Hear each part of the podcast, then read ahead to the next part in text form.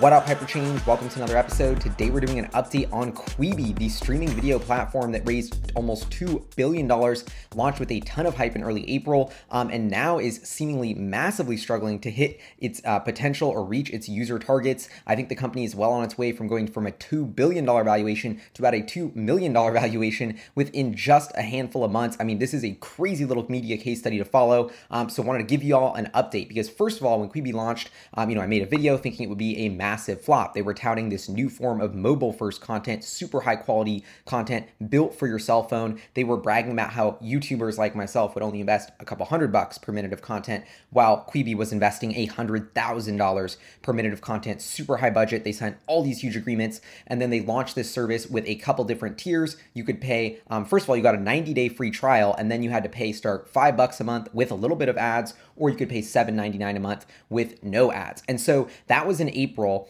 Um, and Quibi, I have to admit, I downloaded it, did my due diligence, did not convert from the free trial. I had one show I kind of like called Agua Donkeys, which was a hilarious sort of like workaholics s show. That one was decent, but it was like four or five minute episodes, and I watched like four of them and then got bored of it, and that was the only content I watched on Quibi. So then I went and made sure they didn't charge my credit card because I didn't want to pay for the service because I'd way rather watch YouTube and TikTok and you know Instagram or whatever, and those are free. And I thought, you know, this whole concept of cinematic content, but only for the phone. And we got signs that Quibi was struggling pretty early on. In May, just a month or two after the launch, there was already signs that Quibi was trying to make its content more shareable. Previously, it had only lived on the app, but they weren't necessarily hitting their user metrics. Um, Jeffrey Katzenberg at the time did say they had 3.5 million app downloads, 1.3 million active users, and although this seemed solid, it was nowhere near what their goal was. So they tried to make the shows more shareable on different social media platforms, but then that, you know, ran into problems with the whole thing about Quibi was that you could just turn your phone like this, Turnstyle, and the content would switch from landscape to portrait mode. But, you know, and they made sure that every single show was produced with these two sort of views so that it could be the user could seamlessly switch back and forth. But now if you're adapting that for bigger screens, I guess you would only have to use one of those and they're going to abandon that feature. So there was some headaches of like Quibi's like, "Oh my gosh, we're a wall walled garden, but not enough people are coming into our walled garden. Let's let ourselves share and open up. But then that didn't really work either. And so then we got a report from Variety um, late June. Quibi on pace to hit less than 30% of one year subscriber goal. Um, and they, apparently they were going for millions of subscribers after a year and they're falling well well short of that. They were saying that they were on pace to sign up fewer than 2 million subscribers by april 2021 the company had originally projected 7.4 million subscribers this year so just massively going under. Um, and then we finally started getting the first official wave of data of what was happening with quibi um, just you know a few days ago or, or, or about a week ago um, from this firm called Sensor Tower that does app data. They were showing that Quibi managed to convert just under 10% of its those you know 90 day free trial users to actually being paid of about 910,000 people who signed up in the first few days. I guess I was one of those. Um, only 72,000 people stuck around after the three month trial. That's only an 8% rate. That's right. So this thing that launched 2 billion service, you know, had all these millions of people playing around with it, you know, less than a 10% conversion rate. This is awful. I mean, remember what I just said. They were planning to hit 7 million subscribers after the first year. That massive first batch of customers only converted them 72,000. So now let's crunch some numbers on this. Let's assume that Quibi, you know, out of those 72,000, I would assume like half of those are people who literally just forgot to cancel it with their credit card. So I don't know how good those numbers are, but let's assume it's double that because, you know, let's assume another 900 or million people signed up on the app in the in the going weeks and eventually not 72,000 people sign up for it but 144,000 people let's double it will sign up for Quibi. So let's assume that those 144,000 potential Quibi users that they sign up after that first wave uh, generate about on average $7 a month in revenue. That's in between their $8 premium tier and $5 normal tier on the higher side because I want to give them the benefit of the doubt here times 12. We're looking at a $12 million annual run rate. So my estimate right now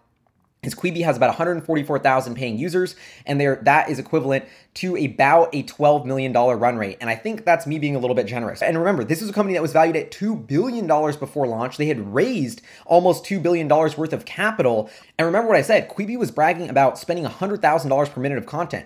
$12 million in annual revenue divided by 100,000 is only 120 minutes. Quibi, by its own calculations, only has enough funding from its current user base to create 120 minutes of content in a year. I mean, this is there's no way that this works. And that's kind of why I want to do this episode. I don't like to like you know, tear down startups that are doing cool things, but I think it's really interesting case study and these platforms of how if you don't get that initial traction, you don't have that network effect, you don't have five or 10 million people, none of these economics work. I mean, Quibi was betting on huge, massive consumer adoption, or their entire model is set to crumble. And that's why I think that's literally what we're witnessing right now. I mean, there's rumors going on I think it's, of course, the company needs more capital, but that's also what we're seeing in the press that they need a couple hundred mil- million more dollars to get through to 2021. I mean, this business is probably burning absurd amounts of capital. They even had some of the CEOs and executives cut their pay by 10% shortly after launch because some of these user numbers were so underwhelming. So, you know, now they're in this massive downward spiral of like, okay, well, we can't pay to advertise for growth because we're strapped on cash. We can't green, like, do you think Quibi is greenlighting all of these epic projects right now? Probably not because they're so tight on cash. So, you know, how are you going to reinvigorate that user growth if you don't have awesome content coming out? Like that's where the flywheel really starts to crumble. I mean, let's do some other math here. 1.75 billion, the amount of money they raised, divided by 144,000 users is $12,152 a user. If we divide that by $7 on average per month times 12 months, we'd be looking at 144 or 145 year payback period to get to break even for its current user base, assuming they put no more money into new content and raise no more money. I mean, 144 year payback. Um, is what they're getting right now because they basically spent over $12,000 to acquire each of these 144,000 users. And of course, all this is speculation.